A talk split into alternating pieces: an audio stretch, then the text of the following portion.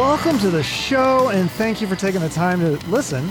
I've got a really fun one today. Doctor Lee Mellor is here to talk about two great books that he wrote. Uh, the first one is called Behind the Horror, the true stories that inspired horror movies. And there are a ton of movies in this book, uh, but some of the ones that we cover in the interview are Jaws, Psycho, Texas Chainsaw Massacre, The Exorcist, Amityville Horror, and The Mothman Prophecies. The last one is a less famous movie, but still a very crazy story nonetheless. And then we jump into his other book entitled Conspiracies Uncovered. And this has covers-ups, hoaxes, secret societies. And we'll discuss the Men in Black, U F Os, aliens, Area fifty-one, M K Ultra, the Kennedy assassinations, chemtrails. I mean, we got a lot to discuss in this one, so I hope you enjoy it. Uh, and make sure to check out both of the books, the full stories, because there's a lot uh, in these books that we don't talk about. So check it out. Welcome to the Chuck Shute Podcast, Doctor Lee Mellor. You got it. I got it. All right, Doctor Lee Mellor, how you doing? I am fantastic. You pronounced my name right. It only took like me propeller. two tries. Yeah. Yeah, it's okay. Mellor like propeller. Yeah. Okay, that's how we do like it. Bruce. So you've written some great books here that we're going to get into, um, the horror one and then the conspiracy theory one here. Um, but how did you, yeah, there you go. You got them too. Yeah. Free copies for the author, I'm sure. But when did you first get interested in true crime and serial killers and all this stuff? Have you always been interested in that? Yeah, I think it's a latent dis. Sorry. Yeah, I think it's an innate disposition. Okay. And even from a young age, I recall going into video stores. So this would have been the eighties. Mm-hmm. And they had stuff for kids, you know, Disney cartoon posters, smiley little gnomes and things like that. Right. And then they had, this was the era of the slasher flicks, right? So oh, yeah. Nightmare on Elm Street with like Freddy Krueger's face being torn off with a mechanical claw, and Jason seven and th- this guy standing with a bloody machete. And I would just look up at that stuff and I'd be like, who are these guys? You know, this is clearly where the action is. Did any of that shit scare you or give you nightmares as a kid though? Yeah, I mean, I wasn't a child without nightmares, but strangely, I don't think it was that stuff. The movie that messed with me the most as a kid, well, there were two, arguably my two favorite horror movies, The Shining with those two little girls. Oh, yeah. Come out and play with us, Danny. I think I saw that before the age of nine. I think I was about eight when I saw that. That was the perfect time to show a child something that would traumatize them forever. And even before that, I saw Jaws, which you think Jaws, oh, it's a shark attack movie. You know, it's there's no sex, or you can't even really call it violence because it's just an animal eating people. So this right. is something that a seven-year-old can watch. Jaws is one of the few movies where kids get ripped apart. And so I remember that scene with Little Billy, I think his name is. Yeah. And he's out paddling on his raft, and you see the fin coming up, and then you see from Chief Brody's perspective, and the raft and the kid just go, and they kind of upturn, and he takes a closer look for a second, and the next time it pans back, there's this bubble of blood that kind of erupts from the sea, and I'm yeah. like, it's a kid getting torn apart. And there's multiple scenes in that film. Remember the Chief's kid oh, yeah. almost gets eaten, and then that guy gets his leg torn off.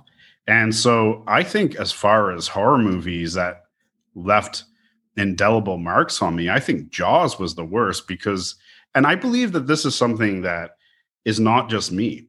I think that anyone who saw Jaws, particularly at the right age, mm-hmm.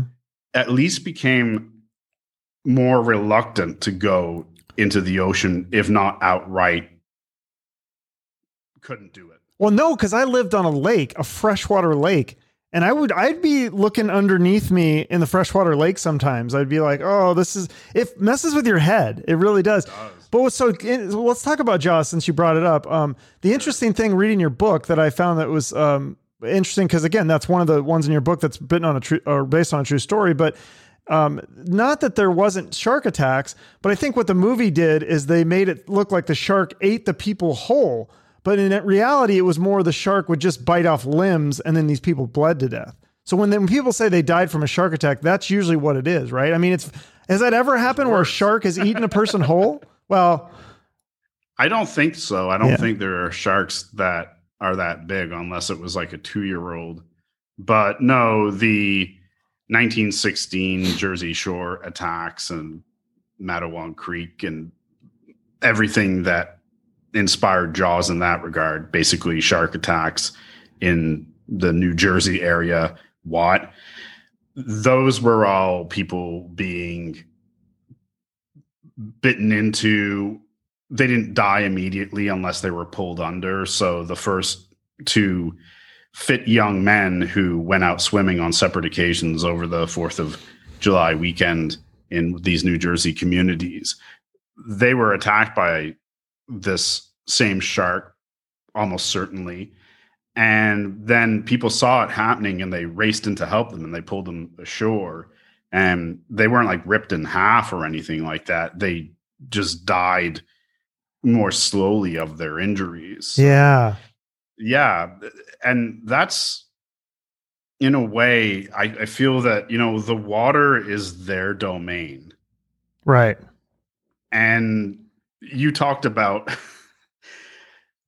living on a lake, yeah, and worrying. Okay, so I have lived on a lake. It's very pleasant. But earlier in my life, after I saw the Jaws movie, and this is how I know that my parents must have showed it to me before the age of nine, because I recall what house I was in. So I don't know what the hell they were thinking there. But I remember being on my bed and seeing it as like a raft.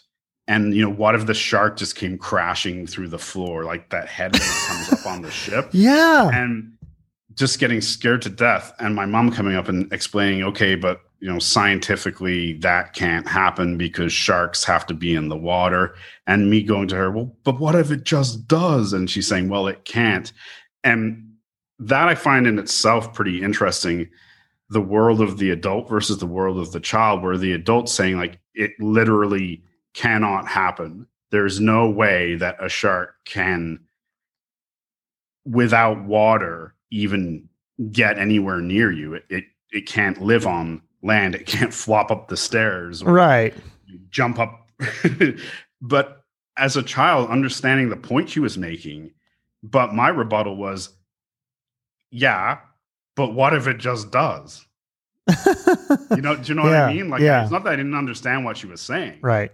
But it's just, what if reality breaks? What yeah. if this time it's different? It could be. It could happen. Well, and that's what's interesting. Yeah. In a lot of these movies you talk about, uh, I think the reality is is scarier than the movie sometimes. Like, they had to take things out. Like, so let's talk about uh, this. This was a, a crazy one. This is a very famous Ed. Is it Gein or Gein? Ed. It's Ed Gein. Yeah. Ed Gein, the Plainfield Ghoul. So this inspired uh, Psycho and Texas Chainsaw Massacre and Silence of the Lambs to a little bit too, but. I mean, tell people about this guy, because I don't know if people know that he inspired. I mean, this was a real person that actually did these things. It's creepy. Old mean Ed Gein. Yeah. So the story of Ed Gein is an interesting one. It is in Plainfield, Wisconsin, and it begins, well, the story transpires in the fifties, but Ed's life, of course, begins much before that.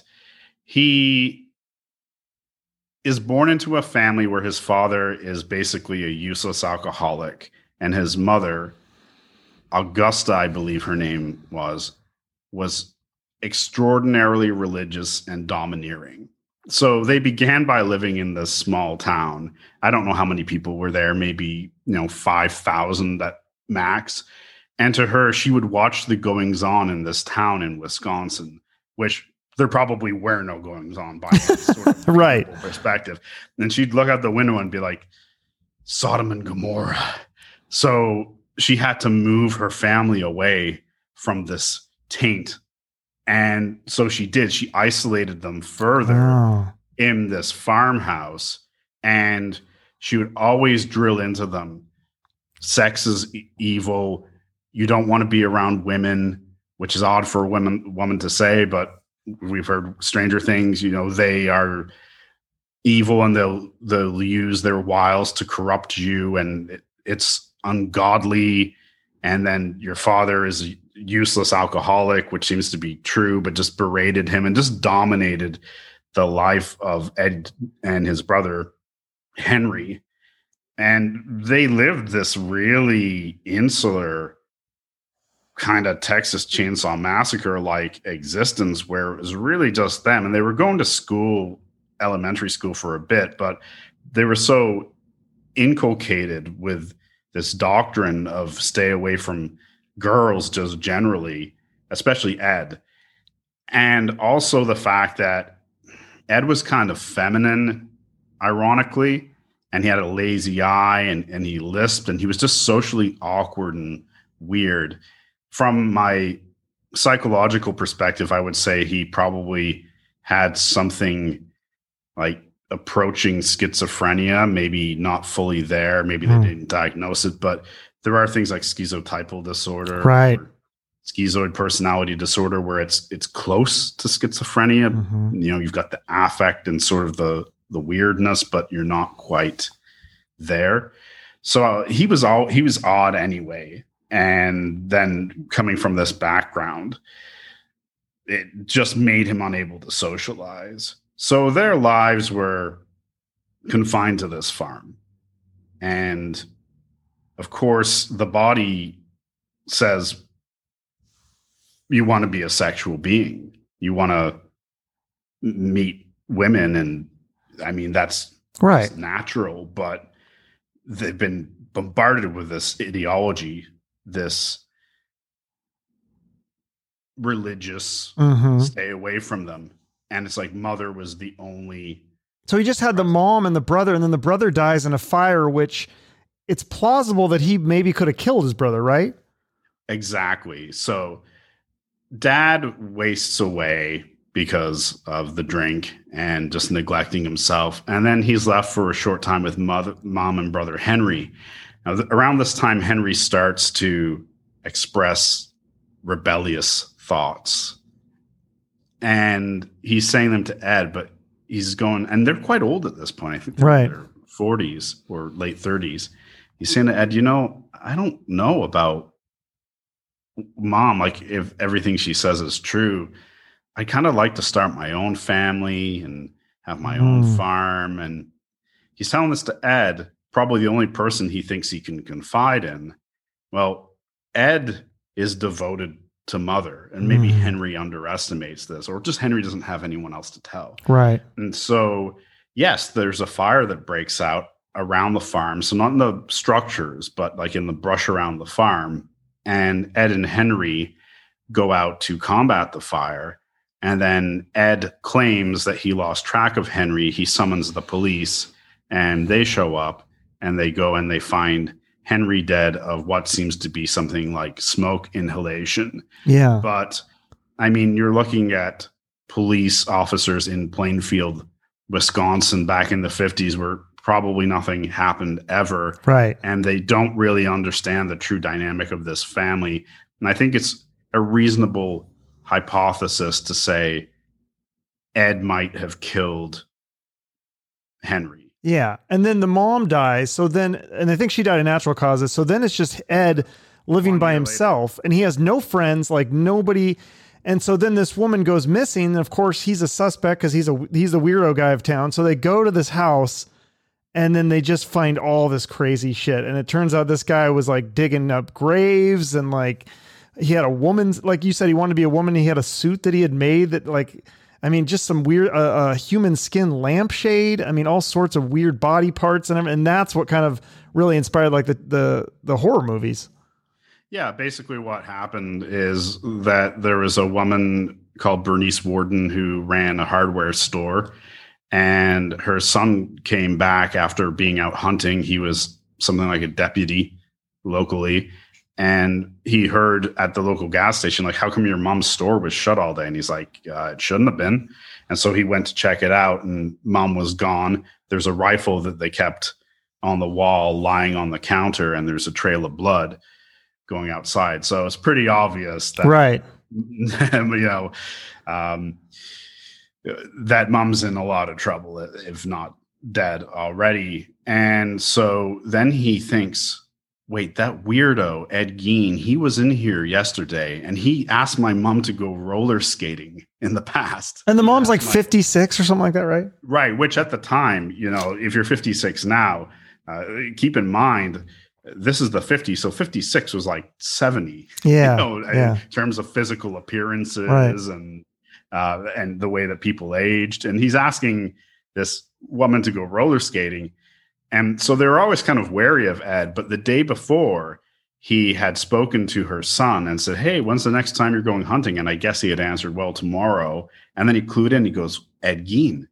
And so he goes with local law enforcement and they try and find Ed. And Ed is actually over at a neighbor's place. And that's a long story because that's not a usual thing. So buy the buck to find right, out right. that gaps get filled. But they arrest him on suspicion of murder. And then two of them go to his house and they go to enter through the summer kitchen. It's night and there's snow outside. So just picture this in your head. It's Wisconsin, totally flat, you know, moonlight, cold. And they go to go through this summer kitchen. And as they're walking through the darkness, one of them feels something bump against them. And I think they had maybe a flashlight or, or some source of light. But anyways, they looked up and they saw it was Bernice Warden's corpse, naked, dressed like a deer, hanging from the rafters. They both run out. One starts puking into the snow while the other calls for backup. Yikes. As you said, to make a long story short, they spend days excu- excavating um, and exploring this property. And it is, well, it isn't like the Texas Chainsaw Massacre. It inspired the Texas Chainsaw sure. Massacre. All the skulls, the furniture made from skin. So creepy. Yeah, it, it really is. It. I mean, to this day, people talk about Jeffrey Dahmer. I'm just like, he's not, not Ed Gein. I mean, he didn't go that far. He didn't make his whole apartment out of flesh. Right? No, but he was making a, a shrine or whatever they said. That that was the, he was yeah, working on he, that. He had one little item. That yeah, was, yeah. Ed, Ed did the house as a shrine. And but Ed didn't really, he only technically maybe killed two people that they know of. It was a lot of more. Yeah, so uh, what they do is while they're looking at, around this place, they find a bag, and inside the bag, they find the head of a tavern keeper who went missing in nineteen fifty-four called Mary Hogan. And they're like, yikes. Oh my God, he did Mary Hogan too. Yeah. So you've got to put yourself in their shoes. They're going like, okay, how many vaginas are there in this box? They seem to have been preserved with salt. How many creepy breasts have we found? How many nipples? Like, and they're going to themselves. Before the term serial killer was even coined, they're thinking, how many people has this person killed? And why haven't we noticed them all going missing? Well, Ed's in custody. He just calmly just starts explaining. He doesn't really try to duck it because he's weird. And I guess there's, I yeah. figures there's no way getting out of it anyway. And he says, well, you know, most of it I just dug up from the graveyard. So creepy. So, that turned out to be true. And yeah, the whole thing with the graveyard, there's so much to this story. So it's in Behind the Horror. Just to answer your question about the woman suit, Ed had read in a magazine about a successful sex change operation. I think that was performed in Europe. And he became obsessed with this. And so he started harvesting women's body parts ugh. From these grave sites to make into what he termed a woman suit, or the detectives might have termed it that. And so essentially just taking parts of dead women and sewing them all together to make ugh. A vest and little pants. And creepy. Uh, a wig, and he would go frolicking in the Wisconsin moonlight. Can you imagine seeing that like on your, uh, your Ring doorbell or something from your neighbors doing that now? I mean, now everything's got cameras and everything. It's crazy. I bet you it's not much different in Plainfield, although they probably do have cameras. over the farm, but okay. It's the amazing thing. So kids had gone over to Ed's house because he was good with kids, because he was really a lucky kid. But, oh, yeah. Local kids had gone over, and they'd go back to their mom and dad, and they'd be like, you know, Ed has all these shrunken heads. And the parents would be like, that's nice. Oh, uh, they just thought it was fake or something. Okay. Yeah. If they would have listened Weird. to the kids and yeah. actually gone and jacked. No. Yeah. Because Ed loved these boys' adventure magazines and such. So okay. he would learn about head shrinking tribes. And Crazy. So he wanted to try this stuff out. So in summary, this case goes on. If you guys know the horror movies, if you haven't seen these three horror movies, you absolutely have to. Oh yeah. Really. Classics. But Psycho. That's the whole mother right. angle and becoming mother, because that was one of the things that they postulated, that Ed was sort of replacing his mother. They believed that he would maybe dress as his mother and talk to himself as if it was his mother, which would make sense given mm-hmm. the way he was socialized and raised. And also the whole sex is evil thing. I mean, Janet Leigh. Yeah, that's right. Killed, right? So... we know for a fact that Ed Gein inspired Psycho.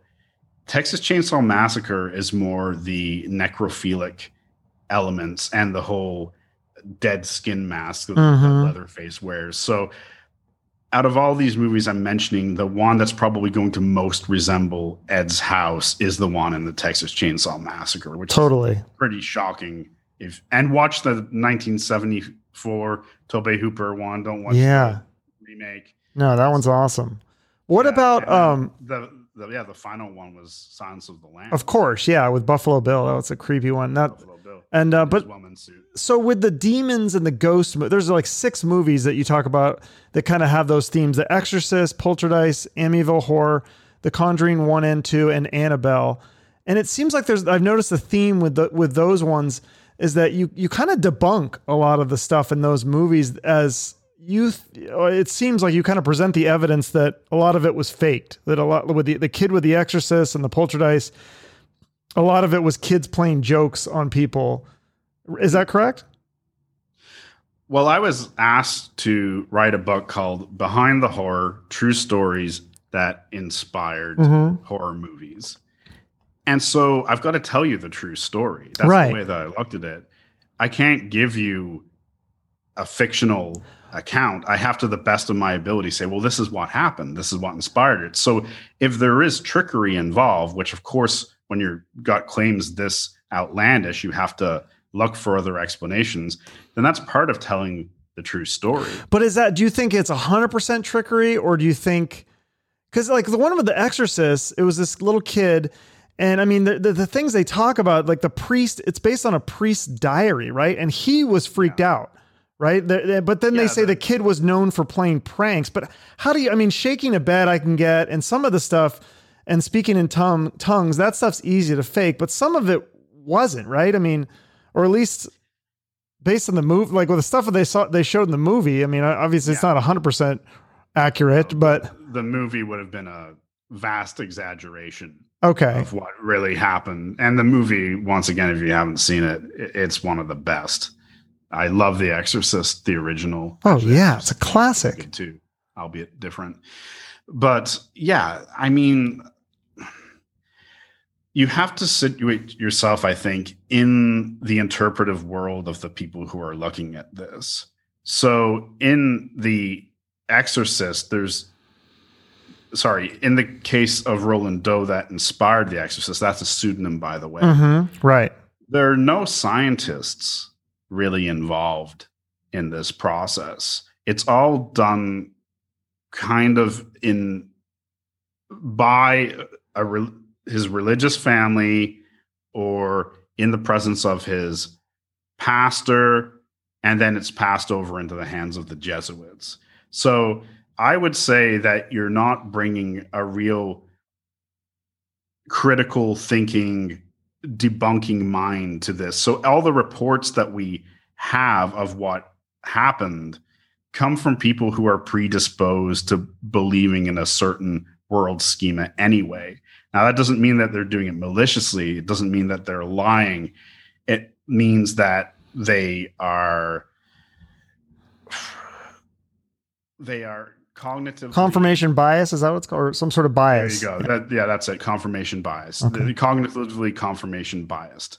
To so, but of those, to- yeah, of those six movies, um, because it sounds, it sounds like you kind of debunk all of them except The Conjuring two. That's the one that you say that truly was a remarkable tale. Some of the events are not clear cut. There, there is, because there was like policemen there that were witnessing this stuff. This wasn't just like, it seemed like it would have been hard to fake that one.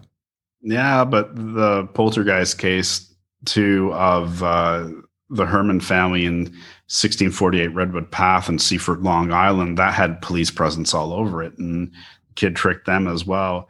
I mean, there are, trust me, I've worked with police, uh, quite a few, and there are excellent, really, people underestimate how intelligent some police officers can be. Oh, yeah. Talking great minds here. And then there are total write-offs. It's like, it's a bit like academia. Okay. Yeah, no, that's fair. That's a good comparison. Yeah, so it's possible. So, oh, by the way, academics yeah. get involved in this stuff yeah. too. It's possible yeah. that that that that um that these, these these were all just people playing, like the Amityville Horror. I think they even came out and later said, "Oh, we just we you know we thought this up over a couple of bottles of wine or something," right? What happened was they had colluded with the lawyer of Butch DeFeo. So the Lutzes, who owned one twelve Ocean Avenue, I think that's right, mm-hmm. in Amityville, they had moved in for a short period of time into a house where a guy called Butch DeFeo had murdered his entire family. Butch DeFeo only died recently, by the way. Oh. And that in itself is fascinating to look at. And yeah. a spoiler, it seems to have been womp womp financially motivated. Uh, motivated. He wanted to pass it off on somebody else did the massacre. He inherits the house. He gets all the family money. Oh, so yeah, uh, that's the criminologist in me coming out. I looked at that pretty carefully. Okay. But yeah, so the Lutzes moved in. They were the first family to move in, I believe, after the DeFeo massacre, and they move out quite quickly. And then they start talking about these ghostly experiences they had there, and they work with this writer Jay Anson to come out with a book which is a bestseller called The Amityville Horror, which culminates in the film, which I would say is inferior to the book but accurately represents more or less the goings on. That movie but, scared the shit out of me when I was a kid, because I was in like fourth grade, and it says based on a true story. So I thought, okay, this shit is real. This shit is going to happen. And then my dad's like joking. He's like, yeah, it's weird. I saw this like black ooze coming out of the wall over there. And I was like, you know, I'm like freaking out. So I did not sleep for like a year, but now we can, I can rest easy. This was all a big hoax, right? Well, you, you know what got me too was a Texas Chainsaw Massacre with, it turns out the narrator at the beginning was John Larroquette. Yeah. From, uh, from Night Court. Court. I didn't know that. I just hear this authoritative male voice saying, yeah, the story you about are about to hear is the true account of the right. fate befell five youths. And I'm like, okay, it's true. Like the movie lied to me, you know? And so then I'm going to my public library and going, why can't I find anything about this? I, yeah. How did they get I, away with that? How can they say it's a true story when it's totally, I mean, it's, it was kind of inspired, like we said, from the, the Gein case, uh, Ed Gein case, but it wasn't totally true at all. I mean, it was a very big stretch. Right. And Blair Witch being the next step in that. Where oh, right. Yeah, I forgot about that. Documentaries and played the documentaries on T V yeah. that seemed to support that this false history of this place where the Blair Witch took place. So they saved a lot of money on the actual filming, and they put it all into the marketing, which was ingenious. But let's segue quickly back to Amityville. Oh, okay. So they, they yeah, they Jay Anson uh, puts out this book, and then the the film comes out and it's making a fortune, and the Lutzes screw up because they had got together with Butch DeFeo's lawyer. And as you said, over a bunch of wine bottles, it was been described as George was drinking bottles. So mm. who knows if the others participated. The three of them, George Lutz, Kathy Lutz, and DeFeo's lawyer, concocted this story of what would have happened there. And they were supposed to collaborate on a book about it, and the Lutzes just cut out DeFeo's lawyer.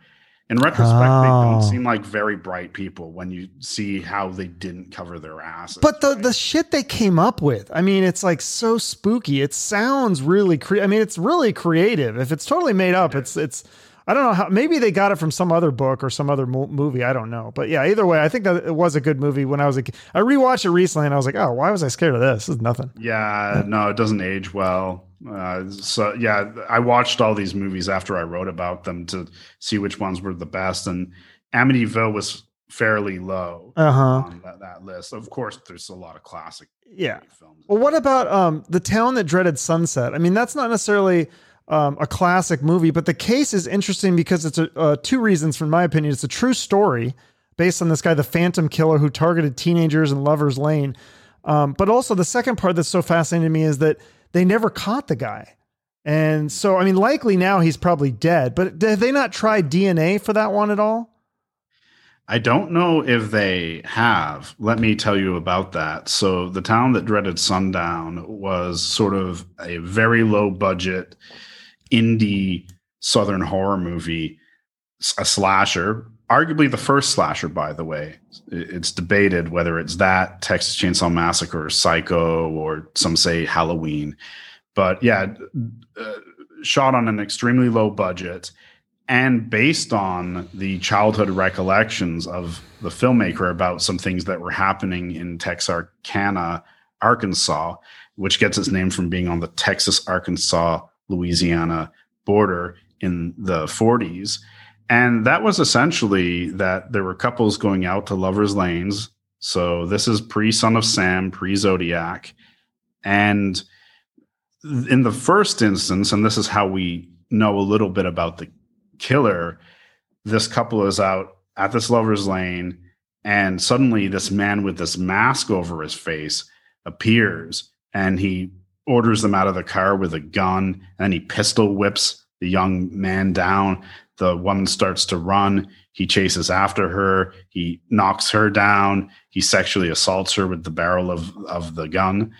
And then he goes back to beat up some more on the young man who's been pistol whipped. And while he's doing that, she manages to come to, and she runs to a nearby farmhouse, and she sees a a car that she believes is his speeding off. Now that's all we really know about the perpetrator. As uh, you know, can you, she thought that he was black, and because they both survived, right? Her boyfriend thought that he was white. And so they don't even have that correct. Yeah. And they both were severely hurt in that attack. She left town, never came back to Texarkana. Then after that, he starts to kill them. And once again, just lovers' lanes, couples going out to neck, or maybe thinking they're going to do that, but he just somehow finds them in these cars. I'm guessing he's staking out probably the probably the area more than the actual people, and then coming up and using a gun to control them. What I found out, which has been sort of suppressed, but what I found out during the research of this book is that the women were all sexually assaulted and then seemingly redressed. He probably had them redress rather than redressing their corpses. But then, yeah, he'd just shoot them all dead. Crazy. Yeah, and they never got him. They had suspects. They actually thought it was a guy who had a wife who had a quite lengthy criminal record, but they were never able to pin anything on him. So, but the good news is he's probably dead now, or he'd be like a hundred or something, right? Yeah, there's no way he yeah. could still be alive. Okay, unless he's the oldest person on Earth. Yeah, let's, let's say he was twenty at the yeah. time, nineteen, yeah. twenty-six. Yeah, well, he wouldn't be the oldest person on Earth, but he'd be very old. He'd be very old. So anyway, and there's some other ones that we don't have time to get in every movie, but Nightmare on Elm Street, Silence of the Lambs, Scream. But what about uh, Mothman Prophecies? This is one of your favorite run- ones, right? Because you said you wrote this. It felt like you were writing it on acid or so. And actually, I think you said you did write it high. Is am I wrong on that? Not not in my book. So you listened to another podcast. Yeah, I did. Yeah, yeah. You said that. So I was like, oh, that's funny. And this one's interesting because you don't. Uh, you don't debunk a lot of the ones you say, but then this was later debunked with blah, blah. You don't debunk this one. And I thought, I thought I read, and now I couldn't find the article, I thought it was that the, the thing that, that people were seeing was actually an owl. Did you hear that theory before? I've heard things like some sort of heron or crane that was radioactive because of nearby factories. I've heard all kinds of explanations. Really? But this yeah. guy that says Woody Darren, D- Darrenberger, he says he went on a spaceship with an alien. I mean, this is a little out. Some of the aspects of the story are a little out there, right? Some of them. The whole thing is crazy, but I enjoy the backstory to the Mothman stuff a lot more than the supernatural stuff. And, and by the way, I do like the supernatural stuff. I like stories. I'm not just this, you know, rational common sense scientist. I, I like fun stuff too. Yeah. But once again, it was interesting reading the books though, because both of your books, um, the conspiracy theory, I'm thinking conspiracy theory, like you're all in on it, but a lot of it, and we'll get to that in a minute, is like you've, you've debunked a lot of these conspiracy theories, or you're kind of more of a skeptic, I would say, than, than a, well, it's a good starting point. I yeah. think that you have to, because in Behind the Horror, I also write about The Witch, right? It's a more recent film. Yeah. That's a creepy movie. That was inspired by the Salem witch trials. So if you want to know why I started as a skeptic, buy the book and read about what happened during the Salem witch trials. Yes, that's a good one. You'll see, yeah, why I believe starting from a place of reason is not only uh, the sensible thing to do, but it can actually stop people from dying and social contagions and. But so, what is your going back to Mothman Prophecy? What is your final analysis of that one? I mean. Because there was some things like they said something bad was going to happen and then this bridge collapsed and there was over a hundred adults reported seeing this quote unquote Mothman. And there was a lot of just weird stuff going, like, it was like you said, I think it's, you know, if it's one or two people or family, you know, they can make things up, but this was like a whole town and it's hard for a whole town to be in on this. Yeah, there was the Mothman, which was this red-eyed winged uh, tall creature that a lot of them would see around uh, uh, there was there was some kind of like factory or plant in in town, and most of them saw it there, and they would physically manifest if the reports are accurate. I mean, I wasn't there, but I'm reading in the books by uh, you know John Keel about it. You know, their eyes would be physically burned as if they'd been exposed to radiation. So, huh. I, I mean, if you want to be skeptical about that, you could just say, well, he just made that up, and, and maybe that's the case. I don't know that there has been a thorough debunk, uh, debunking of Mothman because it is so peculiar and it happened to so many people rather than these enclosed haunted house mm-hmm. spaces where you can, you know what I mean? It's a more controlled yeah. environment where Mothman plays out in this entire, in several communities. Uh, so yeah, that's essentially, you're right, that a lot of people saw, uh, I th- yeah, I think it was like a hundred people saw this large red-eyed winged thing, and it would chase after them sometimes and follow them, like flying over them as they were driving down the road. I was just kind of saw it walking by, like, you know, chilling. And uh, then crazy. Along with that, there's, yeah, like uh, Darrenberger, Wood- Woodrow Darrenberger that you mentioned, he's driving down the street in the area, and he sees this, what he describes as being like a spacecraft, fly over top of his car and land in the road right in front of him. And so he stops, of course, you know, this is going to ramp it over the U F O like Evel Knievel. So the, the do- this door opens up and this man comes out, and I've got the description in the book, but the part that stands out to me is that he's got this big grin on his face, and he walks over, and Darrenberger starts tele- um, telepathically hearing his voice in his head saying, "Hello, my name is Cold, Indrid Cold. Don't worry about me. Your country is much stronger than my planet. I would like to come and visit you at your house sometime. Well now, bye."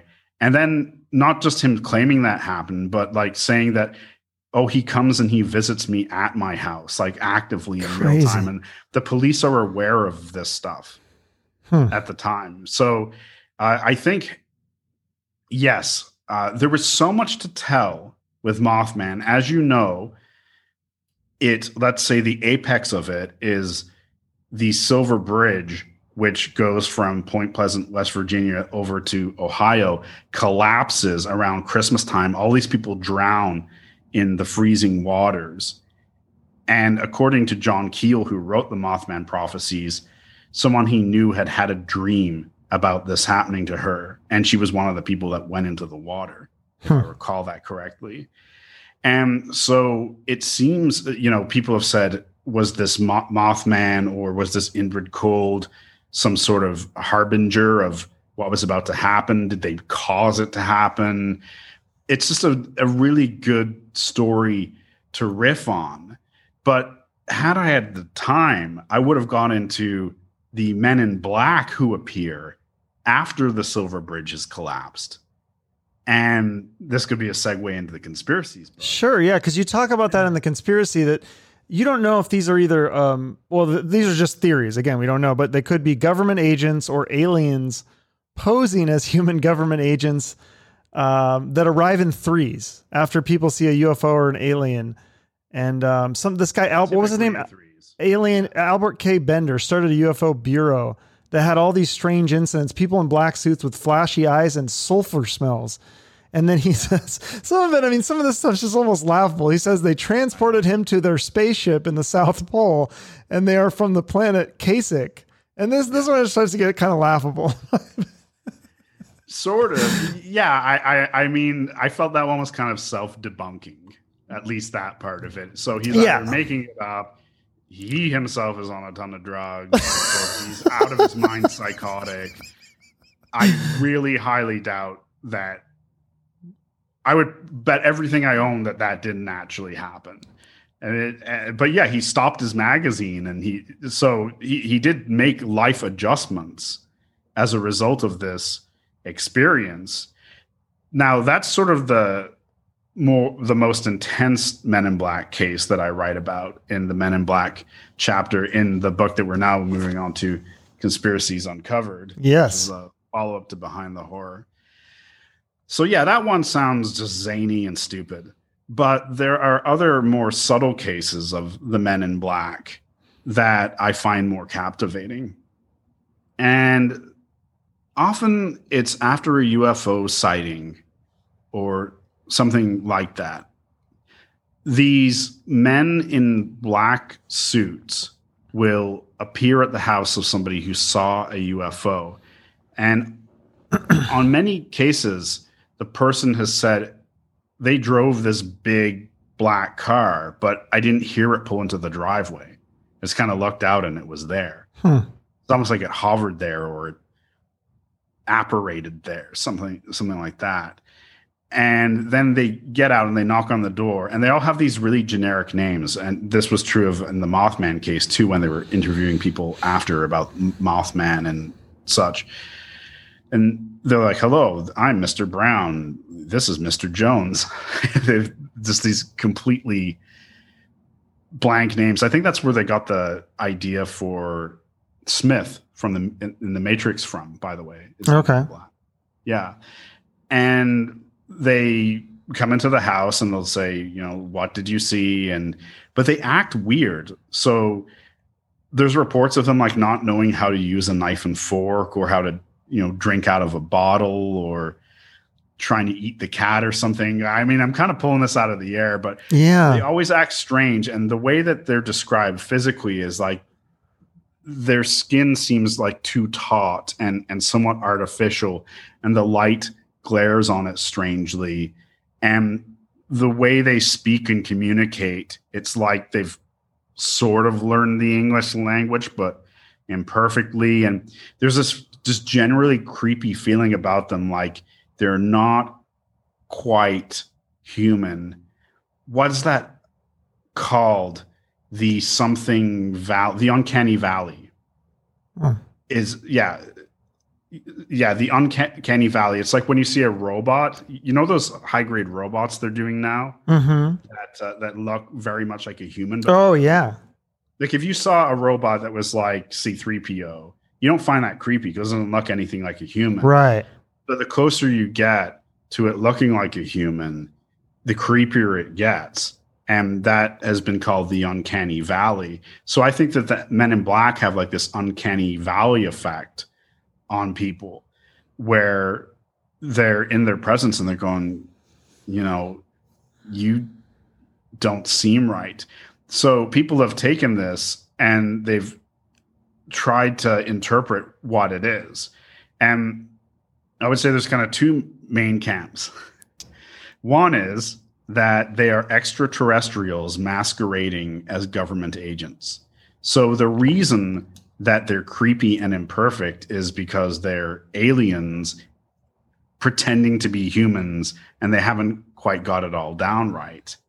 The other camp is that these are actually intelligence or F B I officers, and that they're showing up after these sightings, and that they are doing a kind of psyop where they're acting weird to make the person feel like they're having this alien encounter, and then to scare them into si- silence or possibly continue to perpetuate this myth of an alien encounter. That's like, did you see that movie Mirage Men, where these disinformation agents, they convinced this guy that he saw a U F O and it was all B S, but they just wanted to mess with his head so that he would, wouldn't be credi- credible because he heard all these like uh, military communications on his like ham radio or whatever. Yeah.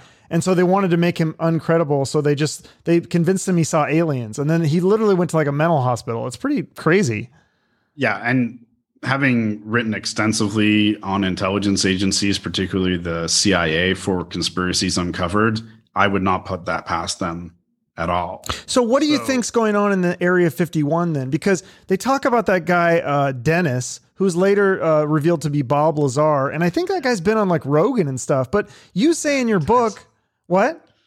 Yeah, he's been on Joe Rogan a few times. Yeah, so you, but it's interesting. You point out in your book, because he says that he went to M I T or Caltech or something, and you point out in your book that his high school records showed he only had one science class and he was in the bottom third scores. So there's no way he could have gone to M I T. Well, there's also no record of him being at M I T or Caltech either. And this is where my memory is failing me a bit, but the guy who originally started looking into Bob Lazar and, you know, to see whether he was actually employed at Area fifty-one did find his name on a list of employees. Hmm. But then, and so he was like, aha, that confirms it.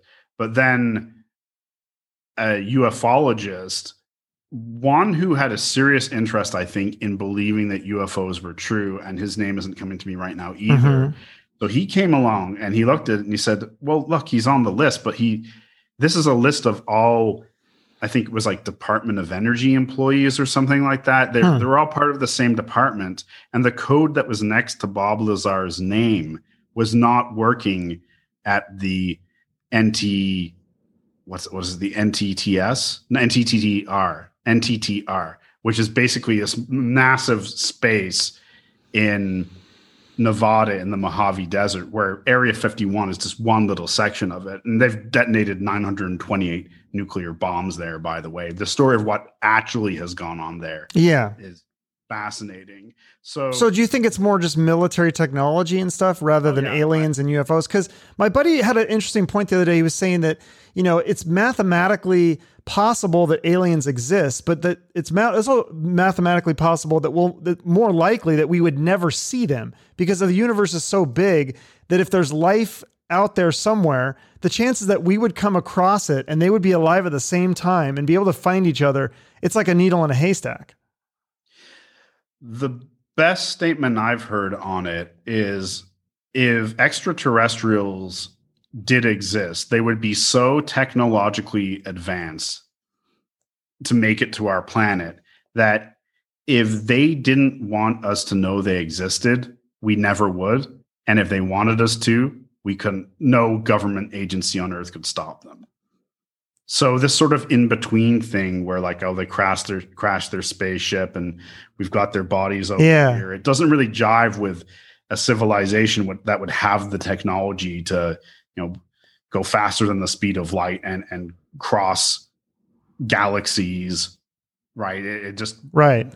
those two things don't accord. So yeah, when somebody took a more critical look at Bob Lazar's background, they're like, well, he didn't work at Area fifty-one, according to this, you know, which this journalist had looked at and said, well, that proves it. He had worked for the same kind of overarching department but mm. not specifically at that uh, at that facility.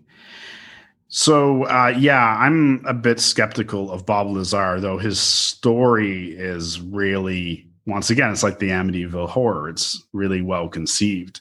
You know, he said essentially he was brought in to work on, everything was compartmentalized, which it probably would be because the U two spy planes that they actually built there, which probably were the flying saucers that people were seeing, they were taken there in pieces and they were wrapped uh, so, so nobody could see them, and then they were assembled there. So the sure. idea of compartmentalization, that's an, an intelligence operation for sure. But he said that he had just received this, it was like a power source and some sort of propulsion device.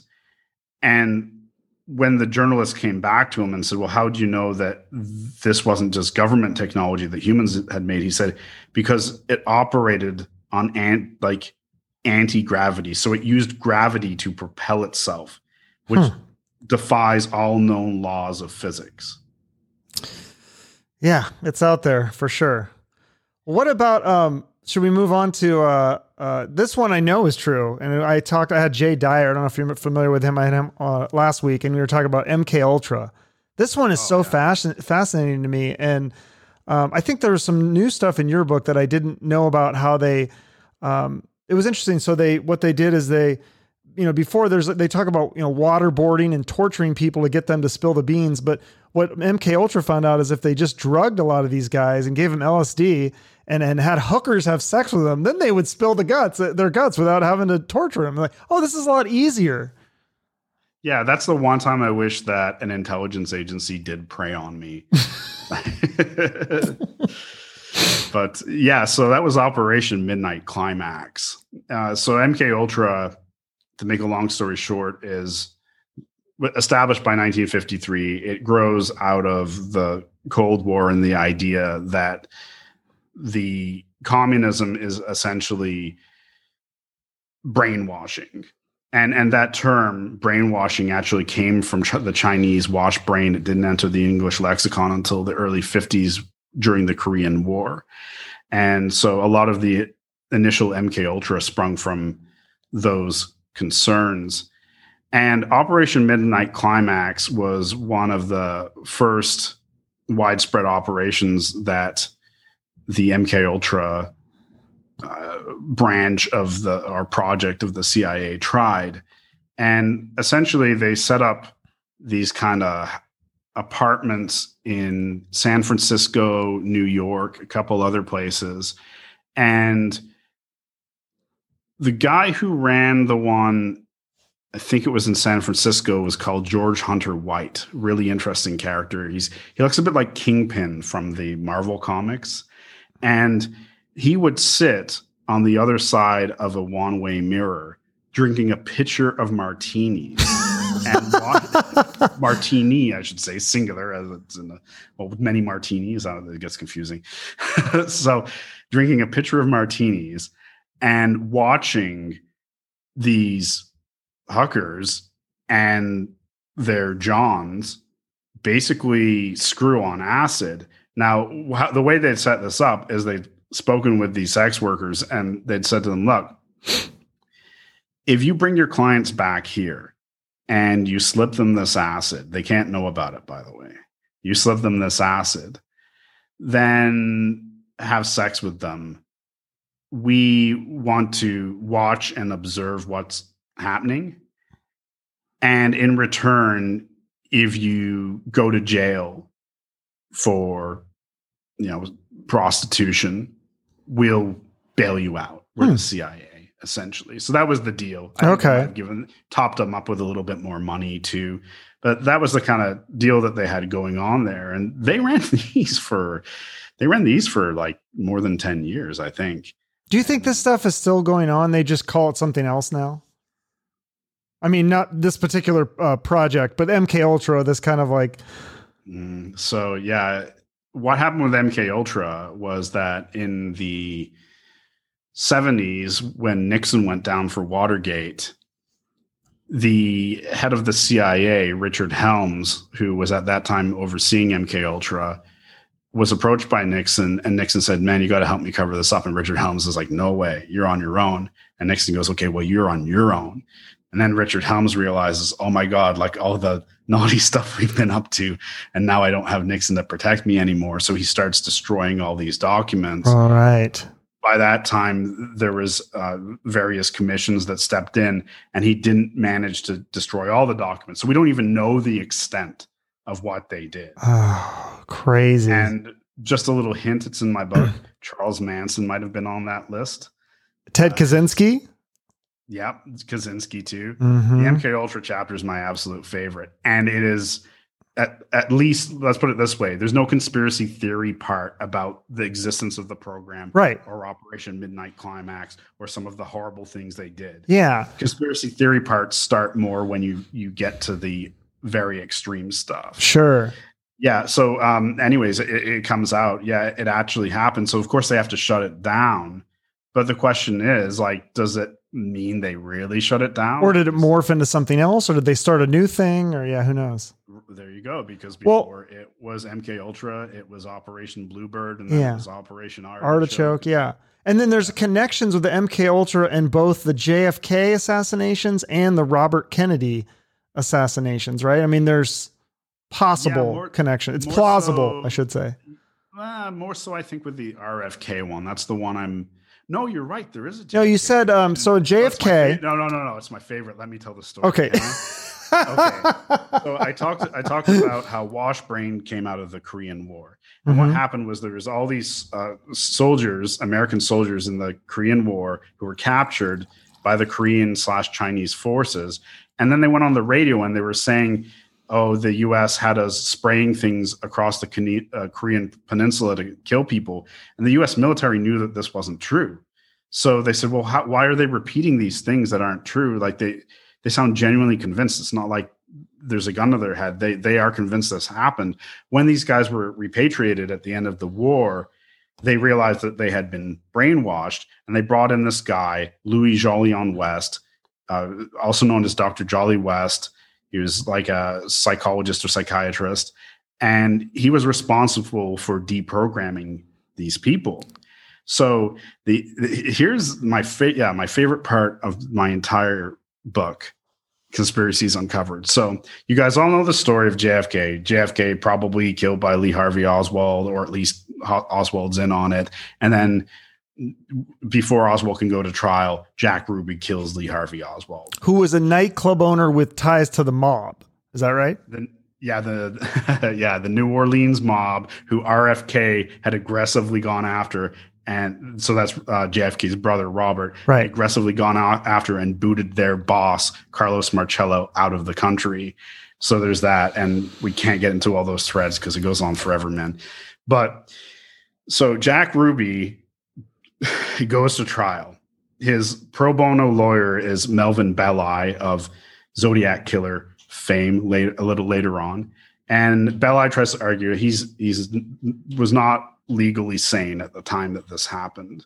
And this defense fails. Jack Ruby's found guilty, and he's all angry at Belli, and he wants appeals. So for his appeals, there was a guy in the court who was both a lawyer and a psychiatrist, I think. And Jack Ruby was impressed by that guy. He says, I want him to be my lawyer. So this guy becomes his lawyer for the appeals. This uh, lawyer or psychiatrist says to him, I think a good way to start would be to get your mental health assessed again. So why don't we have someone do that? I know just the guy. And so Jack Ruby's in his prison cell. And landing at Dallas Love Field is Doctor Jolly West, of all people, who steps off the plane mm. and he goes into Ruby's cell. It's just the two of them alone. And he comes out, and to my understanding, there are throngs of reporters. And he says, ladies and gentlemen, it seems that sometime within the last seventy-two hours, Mister Ruby has had a complete psychotic break. I can't do anything for the man. I can't make sense of him. There it is. And from that moment on, Jack Ruby was never diagnosed as not being psychotic. And before that, he had never been diagnosed as being psychotic.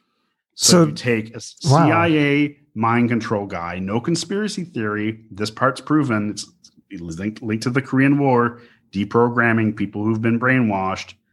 And then he's the guy that walks into Jack Ruby's cell, walks out, and suddenly Jack Ruby's lost his marbles. Wow. That's, that's really fascinating stuff. It is, right? Like that to me is... But I've got to be wary because I want to believe it so badly. It, you know what I mean? Like that's how I feel with a lot of this stuff, though. I feel like I'm reading, I'm going, I want this to be true, and then I'm like, yeah, but it's pr- probably not. But it's still fun to to to to think about it. What if it is? There's always a possibility with all this stuff. I mean, you never know. You, you don't know for sure. Yeah, and the links too pop up all over the place. Like for instance. I don't know that this made the final cut of my book, but I was really pressuring the publisher to keep it in. Somebody involved in a nineteen forty-seven U F O sighting, which was the first real flying saucer sighting that was popularized in the U S A, Kenneth Arnold sighting of fly, flying objects around Mount Rainier.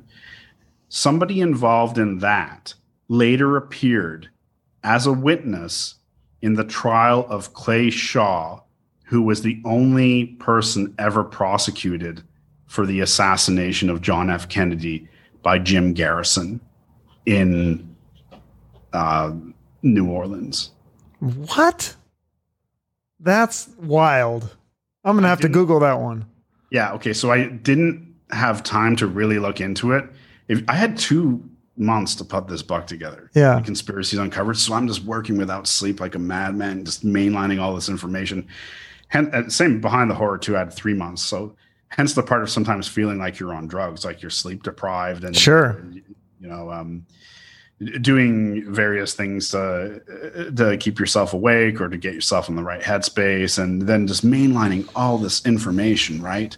And so, yeah, there were things like that, like major connections that you're like, is that actually true?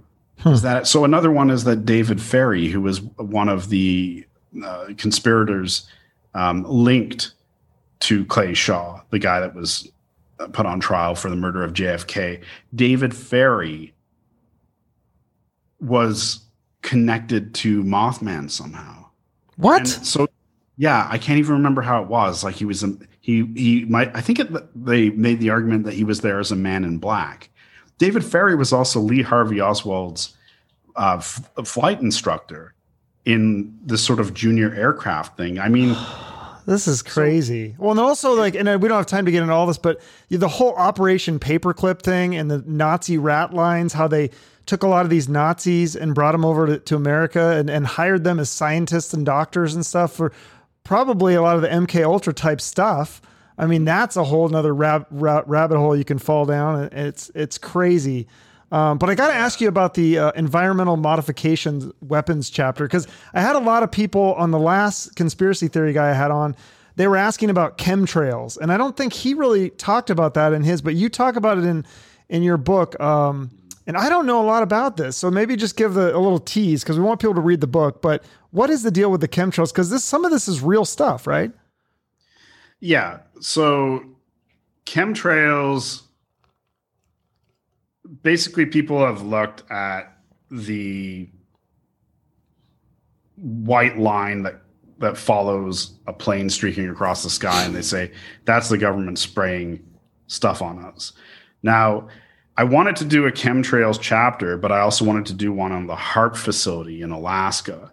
And I didn't have enough chapters. So when I found out that there was a conspiracy theory link between the HAARP facility and the chemtrails, I said, oh, good, I can do a twofer. I can get them both in. So one of the chemtrails conspiracy theories is that they are little bits of metal. And this HAARP facility in Alaska, which, which studies activity in the ionosphere, they were transparent about that, but sh- sort of shoots these beams into the ionosphere that can then be sort of transmitted through these falling metal chemtrail particles, and that this can influence the weather to the degree of starting Hurricane Katrina and other types of catastrophes. So that is kind of how I wrote about chemtrails in the environmental modifications chapter.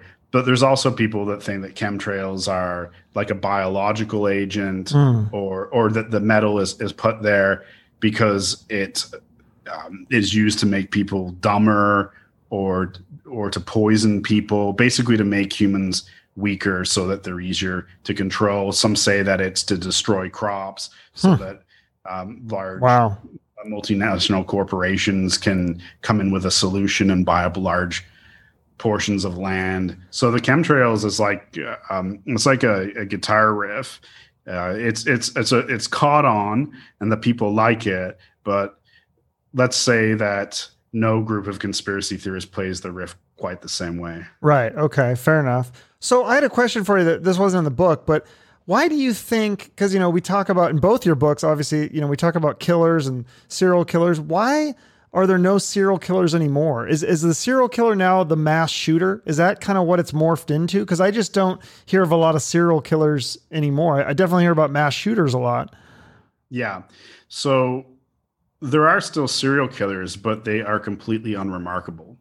And the ones that are re- remarkable are guys they caught who were doing it in the twentieth century. Mm-hmm. So like, you know, B T K, Gary Ridgway, Rodney Alcala, Samuel O'Little, who turned out to kill like something like ninety-two people. Or the Golden State Killer. You hear about that one? Yeah, D'Angelo. That's another one, yeah. Right? So the when we do hear about a serial killer, it's a guy that was doing it in the past. We seem only to be interested in the resolution of these old mysteries.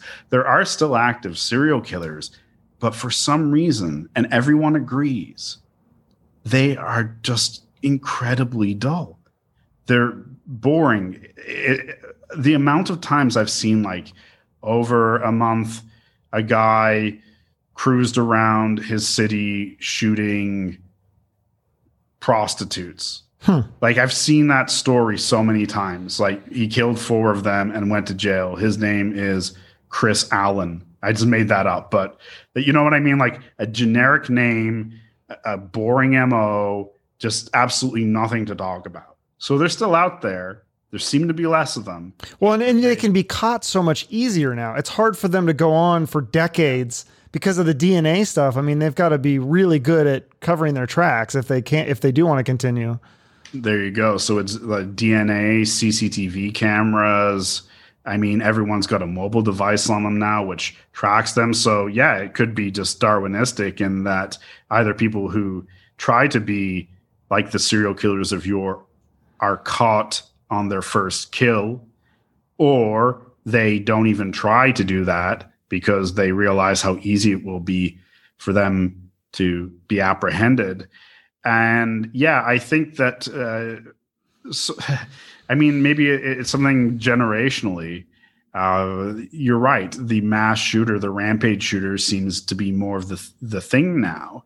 Although I would argue that it in itself has become, we've seen so much of it. We're having like, I think last year there were more mass shootings than there were days in the year, in the year. Some multiple probably, yeah. Uh, yeah. And so it's almost become like all similarly redundant, mm-hmm. much quicker than serial killers. It had this flare up, you know, I'd probably say when people became really concerned, it was like Columbine, you know, around then. Yeah. Uh, not that there wasn't bad ones before, there were, but around Columbine, they had like Virginia Tech with uh, Cho. And around the time of, I, I think maybe Sandy Hook, you know, you could name that guy Adam Lanza. And then the Vegas shooting, it was the one that really seemed to be the last one that really, forgive the saying, popped in the media, right? That that was a big event, the Vegas shooting. They kept covering, kept covering it just because of the sheer amount of fatalities, the most by firearm in American history, and yeah. hundreds of people wounded. But after that, like there has continued to be mass murders, but And, and yeah, they're certainly getting a lot more media coverage in the serial killer cases because they seem to go more national, whereas the serial killer cases are local. It used to be like that, probably because the numbers are down on the serial killers. So, you know, the thirty-three kids in the crawl space, that doesn't happen anymore. Right? Yeah, that's yeah. some crazy stuff. Well, awesome. Well, and you have, um, I'll have to come back on here because uh, we just covered, we even cover all these, uh, the stuff in your books. We have, you have other books too. You have uh, books on uh, uh, can- killings in Canada, book on uh, necrophilia, and you do a podcast and you do music and you do all sorts of other stuff. So people need to go on your website. Is your website up to date? I hope so. Or you're finding the books there? Yeah. Yeah. There you go. So that's uh, Cole North Killer. That's the basically authoritative tomb of Canadian serial killers. And that's Rampage. That's all about mass murders and spree killers in Canada. Okay. So I'll have yeah. to check those out, and then I'll have to have you back on here again to talk yeah, more sure, about man. that stuff. That was a lot of fun. That was crazy. We blew through so many things. Where did we start? We, we I think we started with Jaws. Through. We started with Jaws. Kind of started we with Jaws. Ed Gein. Yeah. Jaws, Ed Gein, Amityville Horror, Men in Black, M K Ultra, the assassinations, J F K. Aliens, Area fifty-one, Mothman Prophecies. We got it all. So um, I do like yeah. to end each episode with a charity. Is there a nonprofit or charity that you would recommend people throw a few bucks to if they've got a few extra bucks laying around? Yeah, well, I'm a bit biased, but the reason I'm a part of this charity is because I think it's doing great work. It's the American Investigative Society of Cold Cases, oh. of which I'm vice president. So okay.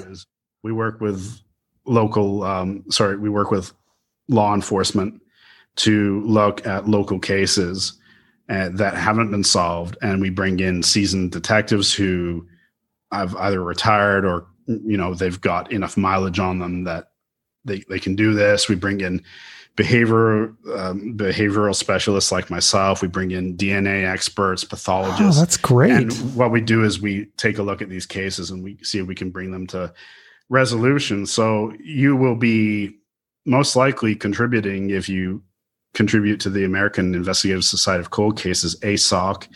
You'll most likely be contributing to us uh, doing D N A testing. That's awesome. Well, that's great. I hope we catch more bad guys for sure. I love that. Oh, yeah. All right. That's well, it. Thank you so much, Lee, for doing this. I appreciate it. That was a hell of a fun time. Yeah, that was awesome. I'll have to definitely, like I said, I'll have to have you on again for sure. Okay. I can't wait. All right. See you night. later. See you. Bye-bye. Bye, everyone.